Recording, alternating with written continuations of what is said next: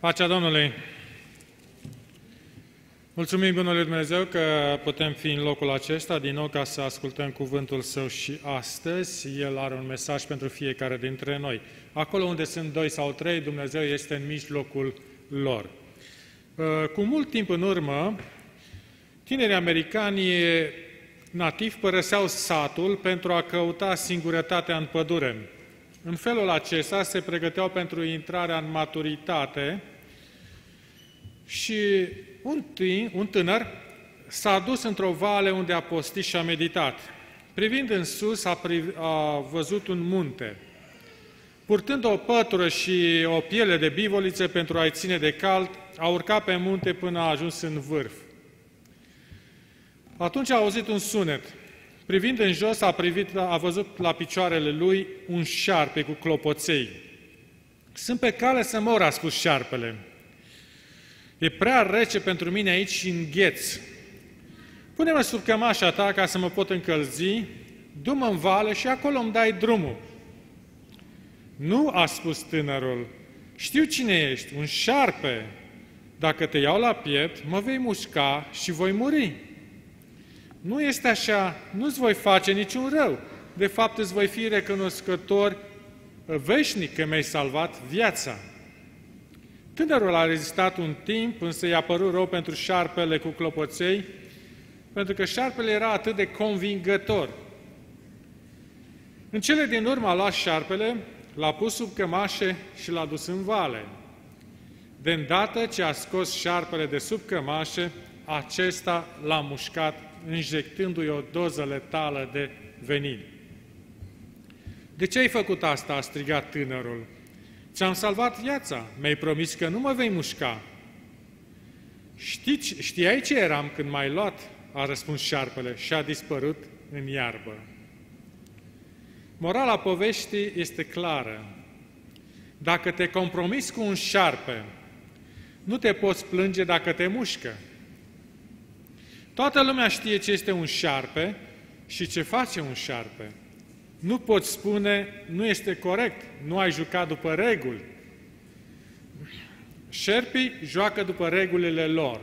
Dacă te apropii de un șarpe, știind că e natural ca șerpii să muște, atunci a cui vine este că ai fost mușcat.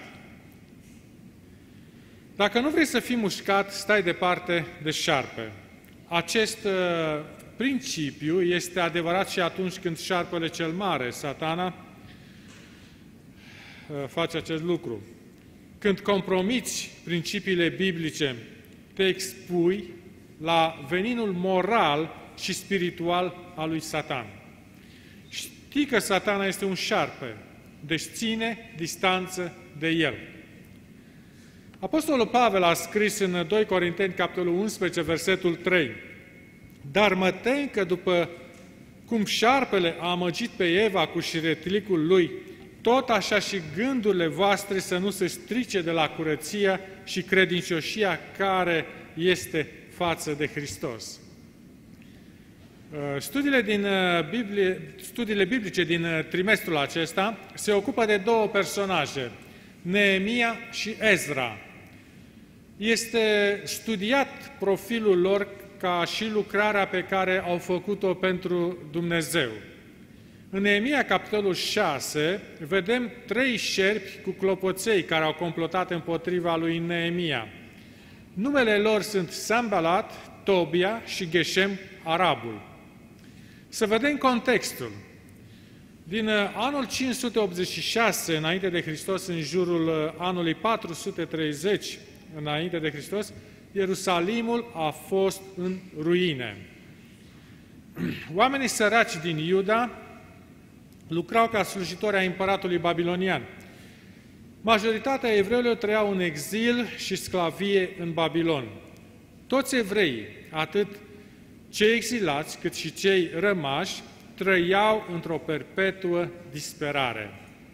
Dumnezeu a ridicat un conducător pe nume Neemia. Capitolul 1, versetul 10 din cartea Neemia ne spune că el era paharnicul împăratului. Faptul că Neemia era paharnic nu înseamnă că el era chelner. În acele zile, un paharnic era echivalentul șefului de personal, un uh, consilier înalt al regelui. Un om ajungea într-o astfel de poziție doar dacă era o persoană vrednică de încredere. Evreii aveau nevoie de un prieten în locurile înalte, dar sperau ca vreodată să-și reconstruiască orașul. Neemia era omul acela. Neemia, capitolul 1, versetul 2 și 3. A venit la Hanani, unul din frații mei și câțiva oameni din Iuda.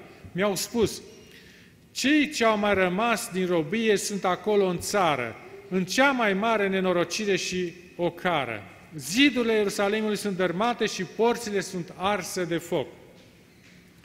Neemia a primit vești rele din Ierusalim și aceste vești rele l-au pus pe genunchi. Vestea proastă se referea la starea dezastruoasă a poporului din Ierusalim, dar se referea și la starea orașului în sine. Pereții și porțile orașului erau distruse. Semnificația uh, zidurilor sparte ale orașului uh, este extrem de importantă pentru viețile noastre de astăzi. În uh, civilizația occidentală și nu numai, vedem cum zidurile de protecție ale culturii sunt distruse sistematic. Pastorul Jeff Durbin din Statele Unite și echipa lui pledează pentru viața celor nenăscuți. În ultimii ani, împiedicând avortul, ei au salvat 30 de copii, iar pentru unii, părinți, pentru unii au găsit părinți adoptivi. Într-o zi, pastorul Jeff prezenta acest subiect la o audiență de femei. Unul dintre membrii echipei sale, Justin, ținea o plancartă mare pe care scria Te rugăm, nu întrerupe sarcina și nu răni copilul. Noi te ajutăm. În mijlocul prezentării, un bărbat care era ateu a venit și a strigat pastorului, nu mai vorbi cu aceste fete, te urăsc și urăsc ceea ce faci. Femeile pot face tot ce vor cu corpurile lor. Trecuseră deja două ore de discuție dintre pastor și acest ateu, iar Justin a simțit că nu mai poate rezista și a spus, discuția aceasta nu duce nicăieri, nu poate ieși nimic bun de aici. Așa că a luat pancarta și a ieșit pe ușă. Vis-a-vis de acea clădire era o clinică. Chiar în acel moment, un bărbat pe nume Chris stătea în holul clinicii. Soția lui era deja în salonul preoperatoriu pentru întrerupere de sarcină. Chris s-a rugat în mintea lui, Doamne, dacă vrei să fac ceva, dă un semn. S-a uitat afară și a văzut semnul, te rugăm, nu întrerupe sarcina și nu răni copilul. Noi te ajutăm. Chris se roagă din nou. Doamne, dacă vrei să opresc asta, fă ca omul acela care ține pancarta să fie proprietarul acelei mașini de pe stradă.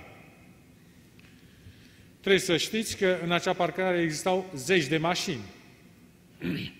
Chris a deschis ușa și s-a îndreptat spre Justin. L-a întrebat, scuzați-mă, sunteți proprietarul acelei mașini? Și a îndreptat mâna către o mașină. Justin a răspuns, da. Atunci Chris i-a spus povestea despre rugăciunea lui. Justin a strigat, fugi și ia soția chiar acum, du-te și oprește avortul. Chris a alergat la clinică, a dat să intre în sala preoperatorie, iar asistentele au încercat să-l oprească. Nu ai voie să intri acolo, dar nimeni nu l-a putut opri. El a deschis ușa și și-a luat soția acasă. Cinci luni mai târziu, Tina, mama acelui copil, a fost invitată să împărtășească experiența ei la o adunare. Ea a venit cu bebelușul ei și a spus printre lacrimi, suntem foarte, foarte recunoscători pentru că ne-ați deschis ochii. Dacă n-ați fi fost voi acolo, atunci n-aș fi avut acest copil, acest dar frumos. Dumnezeu este atât de minunat și voi, de asemenea, sunteți minunați. Dumnezeu ridică oameni care vor sta la spărtură și care vor ajuta la reconstruirea zidurilor neprihănirii. Tot mai multe ziduri din societatea noastră sunt în cădere. Când zidurile au căzut, există doar o singură cale de a privi și aceasta doar în sus. În momente ca acestea, Dumnezeu este capabil să facă minuni. Dumnezeu ridică oameni care vor mijloci puternic în rugăciune. Neemia, capitolul 6, versetul 1 la 4, spune Nu pusesem încă ușile porților când s-a îmbalat Tobia, Geshem, Arabul și ceilalți vrăjmași ai noștri. Au trimis să-mi spună, vino și să ne întâlnim în satele din Valea Ono. Își puseseră în gând să-mi facă rău. Le-am trimis sol cu următorul răspuns. Am o mare lucrare de făcut și nu pot să mă cobor cât timp l-aș lăsa să vin la voi, lucrul ar înceta. Mi-au făcut în patru rânduri aceeași cerere și le-am dat același răspuns. Dușmanii proiectului de reconstrucție ajung la o concluzie. Dacă nu pot distruge lucrarea lui Dumnezeu, atunci va încerca să distrugă pe lucrătorul lui Dumnezeu. De aceea au încercat să-l atragă pe Neemia într-un compromis fatal. Proiectul de construcție era aproape finalizat, dar porțile orașului nu au fost încă puse. Atâta timp cât porțile orașului erau larg deschise, Ierusalimul era vulnerabil la atac. În acest moment, Sanbalat și acoliții lui i-au trimis lui Neemia patru mesaje. Să ne întâlnim, să negociem, hai să avem un dialog, să ne întâlnim pe câmpiile on. Haide să fim prieteni. De ce a sugerat Sanbalat câmpiile lui Ono ca loc de întâlnire? Pentru că se afla la jumătatea distanței dintre Ierusalim și Samaria. Și Sanbalat spunea, hai să facem un compromis. Voi veniți la jumătatea drumului, vom veni și noi la jumătatea drumului. Ne vom întâlni la mijloc. Dar Nemia a spus hotărât, nu, Uneori compromisul este necesar pentru a rezolva conflicte în relații, a negocia contracte și a încheia acorduri între națiuni. Dar în unele domenii ale vieții să nu îndrăznim să ne compromitem. Nu trebuie să compromitem adevărurile biblice, moralitatea biblică și etica biblică. Acestea nu sunt lucruri negociabile. Când compromitem adevărul și valorile biblice, atunci facem compromis cu Satan. Facem compromis cu șarpele. Și nu putem să spunem mai târziu, de ce m-a mușcat șarpele? Știam bine că era un șarpe când l-am luat la sân. Compromisul a distrus mai multe vieți creștine decât orice alt factor. La fiecare intersecție și punct de decizie din viață trebuie să rogi pentru Dumnezeu pentru călăuzire. Tot ce ți-a spus Dumnezeu să faci sau să nu faci, nu ți-a spus din capriciu. El a spus astfel pentru că aceasta este singura cale prin care tu te poți bucura de fericire și ar preveni nenorocirea din viața ta. Isaia, capitolul 48, cu versetul 18, spune O, dacă ai fi luat aminte la poruncile mele, atunci pacea ta ar fi fost ca un râu și fericirea ta ca valurile mării. Domnul i-a dat înțelepciune lui Neemia să nu se înșele în ce privește intențiile ascunse ale dușmanilor săi. Așa că le-a răspuns, am o lucrare mare de făcut și nu pot să mă cobor cât timp l-aș lăsa să vin la voi, lucrul ar înceta. Neemia nu sugera că proiectul de construcție era o lucrare mare pentru că o făcea el. Spunea că este o lucrare mare pentru că era a lui Dumnezeu și se făcea prin puterea lui. Când faci lucrarea pe care Dumnezeu ți-a dat-o, atunci faci o lucrare mare. Nu contează dacă construiești o clădire a bisericii, dacă ești instructor la școala de sabat, dacă predici, dacă pregătești masa pentru Sfânta Cină, dacă aspiri covară după serviciu de închinare, dacă îl slujești lui Dumnezeu, este o lucrare mare. Și nu trebuie să fii pe proprietatea bisericii pentru a face lucrarea lui Dumnezeu. Poți fi acasă, la locul de muncă, la piață, în campusul universitar și oriunde intri în interacțiune cu oameni. Nu compromite lucrarea pe care o faci pentru Domnul. Și nu lăsa pe alți oameni să te împiedice să-L slujești. Rămâi concentrat asupra lucrării tale pentru Dumnezeu și continuă să o faci. În zilele noastre, cu atâtea sondaje de opinie, pe bloguri, pe internet, oricine are o opinie despre orice, dar foarte puțini oameni au convingere. Care este diferența dintre opinie și convingere? Opinia este o părere pe care o avem și la care ținem. Convingerea este credința care ne ține. Convingerea ține mintea și inima în același loc și nu te va lăsa să te miști de acolo. Rar ar fi cineva dispus să sufere sau să moară pentru o opinie. Dar de-a lungul secolelor, oamenii au riscat totul. Chiar viața au riscat pentru convingerile lor. Ellen White a spus, în vremurile în care trăim, este nevoie de bărbați și de femei care să stea la principii, chiar dacă s-ar nărui cerul. Cu alte cuvinte, bărbați și femei care nu se lasă cumpărați sau vânduți. Bărbați și femei care nu sunt de vânzare. Daniel Webster, un fost strălucit senator american, care a trăit în secolul XIX, el a fost uh, admirat pentru discursurile sale. Unul dintre ele a fost numit cel mai elocvent discurs ținut în fața Congresului. Poziția lui Webster era împotriva sclaviei. El a aspirat, a aspirat să devină președintele Statelor Unite. Pentru a câștiga alegerile, el a compromis opiniile sale privind sclavia.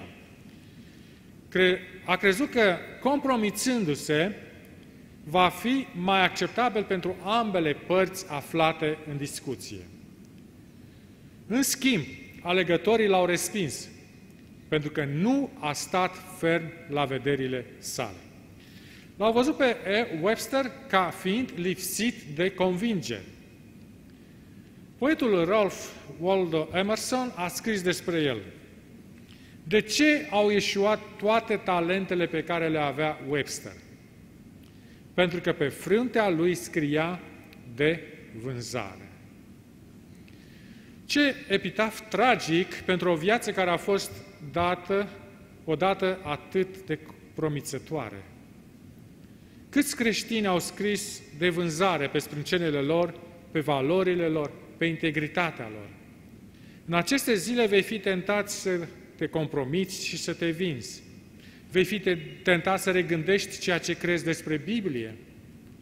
Vei fi tentat să reevaluezi credința, valorile și moralitatea. Nu ceda acestor ispite. Stai ferm ca Neemia. Când ți se propune un compromis, spune nu. Vrăjmașii lui Neemia au încercat o nouă tactică. Neemia, capitolul 6, versetul 5 la 7. Sanbalat mi-a scris o scrisoare deschisă. În ea era scris, să răspândește zvonul printre popoare. Și Gaș mă spune că tu și iudeii aveți de gând să vă răsculați și că în acest scop zidești zidul. Se zice că tu vei ajunge împăratul lor și că ai, fost, că ai pus chiar proroci ca să te numească la Ierusalim împărat al lui Iuda. Și acum lucrurile acestea vor ajunge la cunoștința împăratului. Vino dar și ne sfătuim împreună. Sanbalat era frustrat de faptul că avansurile sale private către Neemia nu au avut niciun efect. Așa că a decis să meargă public. A crezut Sambalat acuzațiile pe care uh, le făcuse? Probabil că nu. Caracterul evlavios al lui Neemia era evident pentru toți. Nimic nu putea fi mai departe de adevăr. Neemia a lăsat în urmă o poziție de putere, confort și lux în Susa. Neemia acum trăia într-un sac de dormit, făcând munca unui zidar și având praf sub unghii. Mai presus de acestea trebuia să îndure minciunile răspândite de Sambalat și mașina lui de bârfă. Bârfa este o forță destructivă în familie, la locul de muncă și în biserică. Cu cât este mai rea bârfa, cu atât mai repede o cred oamenii. Dacă crezi că bârfa este un păcat minor de care lui Dumnezeu nu-i pasă, citește Roman, capitolul 1, versetul 29 și 30. Astfel au ajuns plini de orice fel de nelegiuire. Bârfitori, urători de Dumnezeu, obraznici, trufași, lăudăroși, născocitori de rele, neascultători de părinți. Neemia neagă acuzațiile false ale lui Sambalat. Cunoștința lui este clară și viața lui este o carte deschisă. Neemia, capitolul 6, versetul 8. Am trimis următorul răspuns lui Sambalat. Ce ai spus tu în scrisoare nu este. Tu de la tine le născocești. Din când în când, toată lumea se confruntă cu critici. Niciunul din noi nu este perfect și, nu, a, și toți avem nevoie de alții, alți oameni pentru a ne arăta greșelile noastre.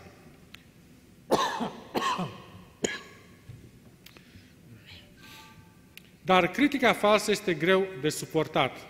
Te costă nopți de nesomn, îl poate face pe oameni să se întoarcă împotriva ta, îți poate distruge reputația.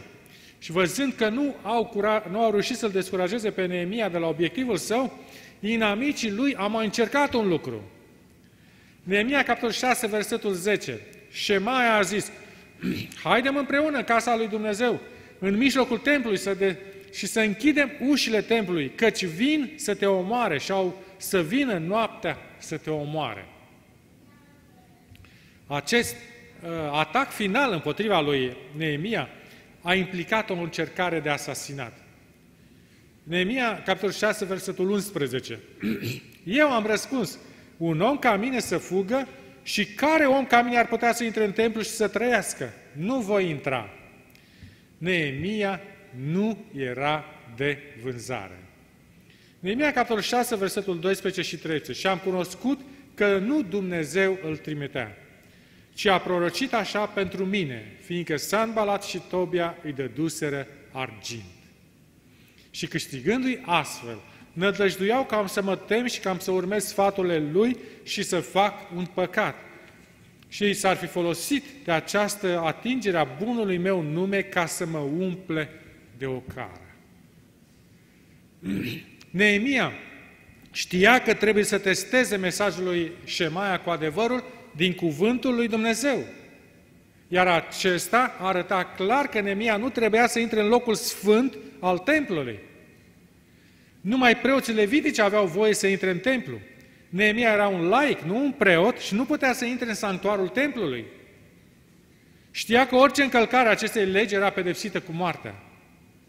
Refugiul lui Neemia nu era clădirea templului, ci cuvântul lui Dumnezeu.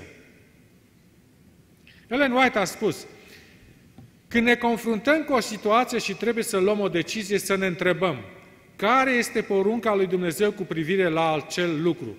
Trebuie să ascultăm de cuvântul lui Dumnezeu și să lăsăm consecințele asupra lui Dumnezeu. Neemia, capitolul 6, versetul 15. Zidul a fost isprăvit în a 25-a zi a lunii Elul, în 52 de zile. La început, reconstruirea templului părea o, sar- o sarcină imposibilă, mai ales în fața acelei opoziții intense. Cu toate acestea, Neemia și poporul lui Iuda au finalizat proiectul imposibil în doar 52 de zile. Versetul 16. Când toți vrăjmașii noștri au auzit despre acest lucru, s-au temut și și-au dat seama că această lucrare a fost făcută cu ajutorul Dumnezeului nostru.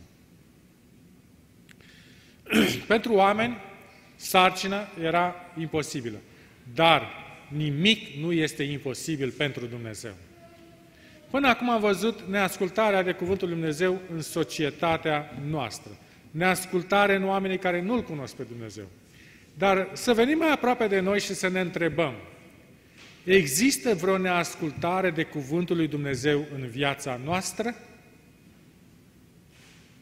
Cineva a spus, șarpele este ușor de apucat, dar greu de dat drumul. Acest lucru este valabil pentru tot ceea ce poate să distrugă caracterul uman. Invidie, înșelăciune, amarăciune, lăcomie și putem continua lista în dreptul nostru. Păcatul creează dependență. Păcatul este mult mai mult decât crezi că ți închipui. Cineva spunea, păcatul te va ține mult mai mult decât ai plănuit să stai, te va duce mult mai departe decât ai vrut să mergi și te va costa mult mai mult dacă ești gata să plătești. Păcatul ne-a făcut gândirea incontrolabilă și irațională. Păcatul este răzvrătire împotriva lui Dumnezeu. Oswald, Oswald Chambers a spus, fie păcatul, fie Dumnezeu, trebuie să moară în viața mea. Dacă păcatul domnește în mine, viața lui Dumnezeu va fi ucisă. Dacă Dumnezeu domnește în viața mea, păcatul din mine va fi ucis. Culminarea păcatului a fost răstignirea lui Isus Hristos. Din punct de vedere uman, s-a ajuns la răstignire din cauza unei vânzări. Iuda a crezut că Domnul Isus este de vânzare și l-a vândut pe 30 de arginți. Merită să ne întrebăm, doar Iuda l-a vândut pe Domnul Isus? Nu cumva și noi astăzi îl vindem pe aprobarea mulțimii, prin conformarea cu lumea, prin cochetarea cu păcatul? Satana te ispitește să vezi păcatul ca ceva de dorit. Păcatul place la început. Altfel nu ne-ar putea prinde în mrejele lui. Însă mai devreme sau mai târziu apar consecințele lui. Suferință, durere atât în viața păcătosului cât și altora și în cele din urmă moartea veșnică. Crucea este adevărul revelat al judecății lui Dumnezeu asupra păcatului. Domnul Iisus a luat vina din cauza păcatului pe proprii săi umeri și a îndurat în propriul său trup păcatul cumulat al rasei umane. Făcând astfel, el a făcut posibil ca rasa umană să fie readusă într-o relație corectă cu Dumnezeu. Crucea a fost locul în care Dumnezeu și omul păcătos au intrat în coliziune. Dar costul și durerea datorată coliziunii au fost absorbite de inima lui Dumnezeu. Mulți dintre noi par a fi bine în general, dar mai există încă zone în care suntem neglijenți. Neglijența este o insultă adusă Duhului Sfânt. Nu doar relația noastră cu Dumnezeu trebuie să fie corectă, dar și expresia exterioară a acestei relații trebuie să fie corectă.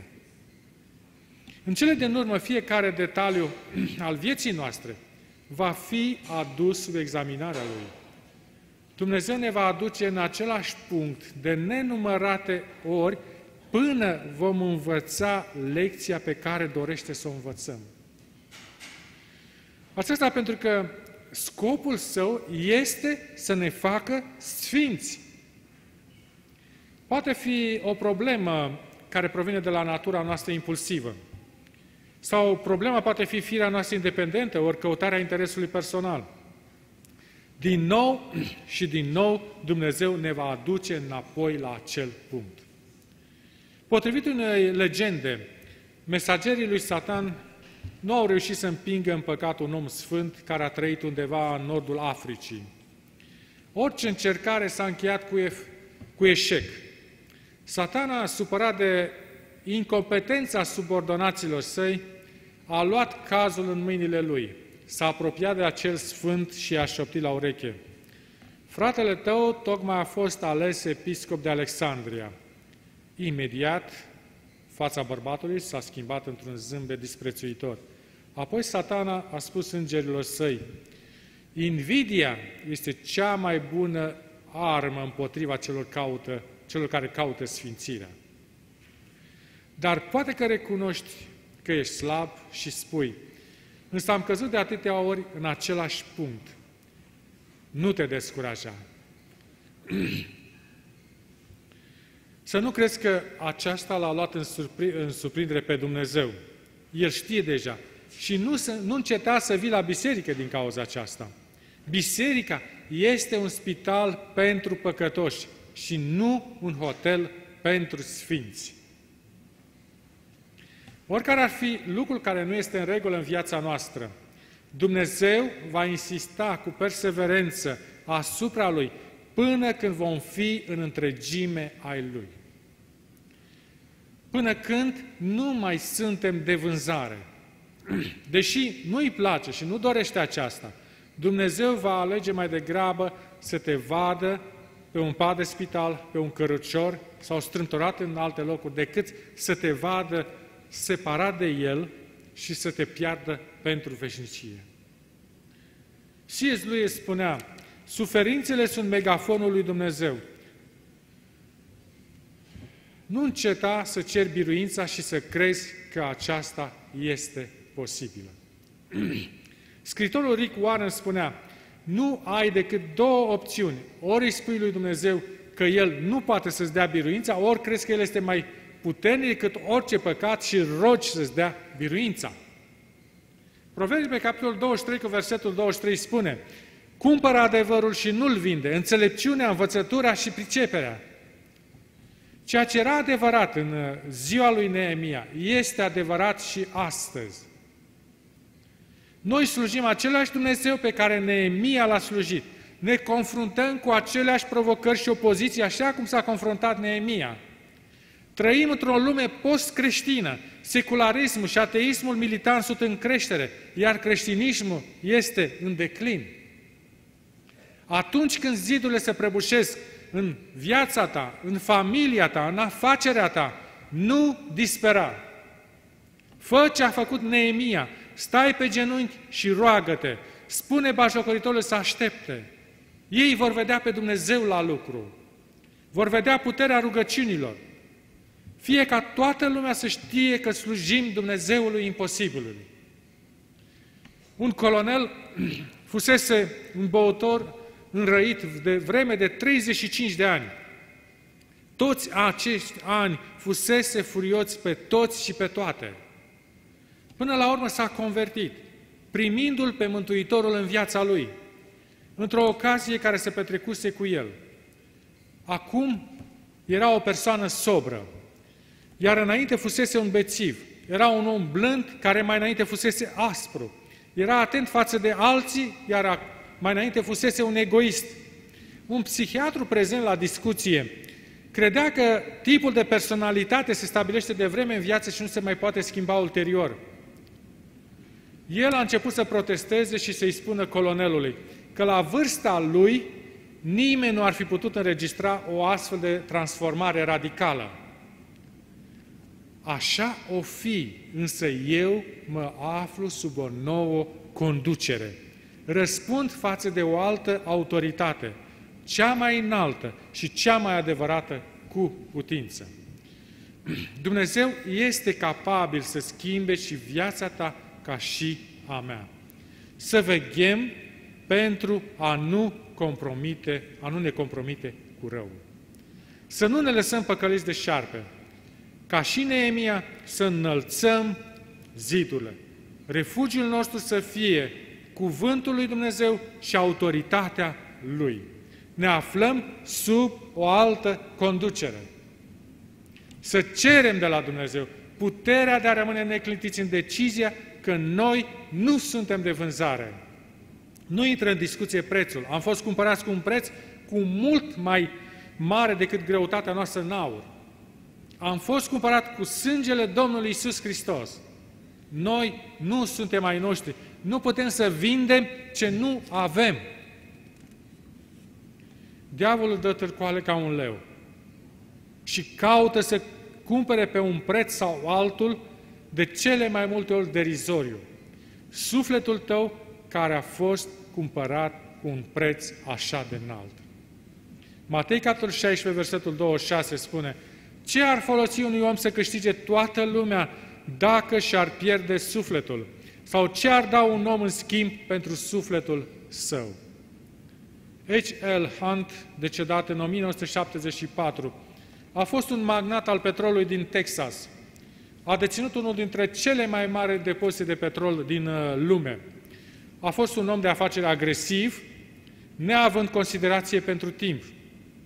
Confidentul său principal, John, era chemat la miezul nopții la fel de repede ca și la miezul zilei. Într-o noapte la ora două, Hunt l-a sunat pe John. El a declarat cu emoție, John, am făcut cea mai mare afacere a vieții mele. Am tranzacționat aici și acum, pentru veșnicie. Tocmai am fost salvat.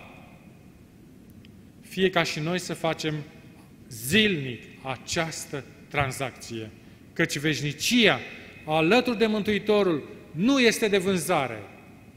De aceea să umblăm zilnic după valoarea cea mai înaltă din univers, mărgăritarul de preț, care este Dumnezeu.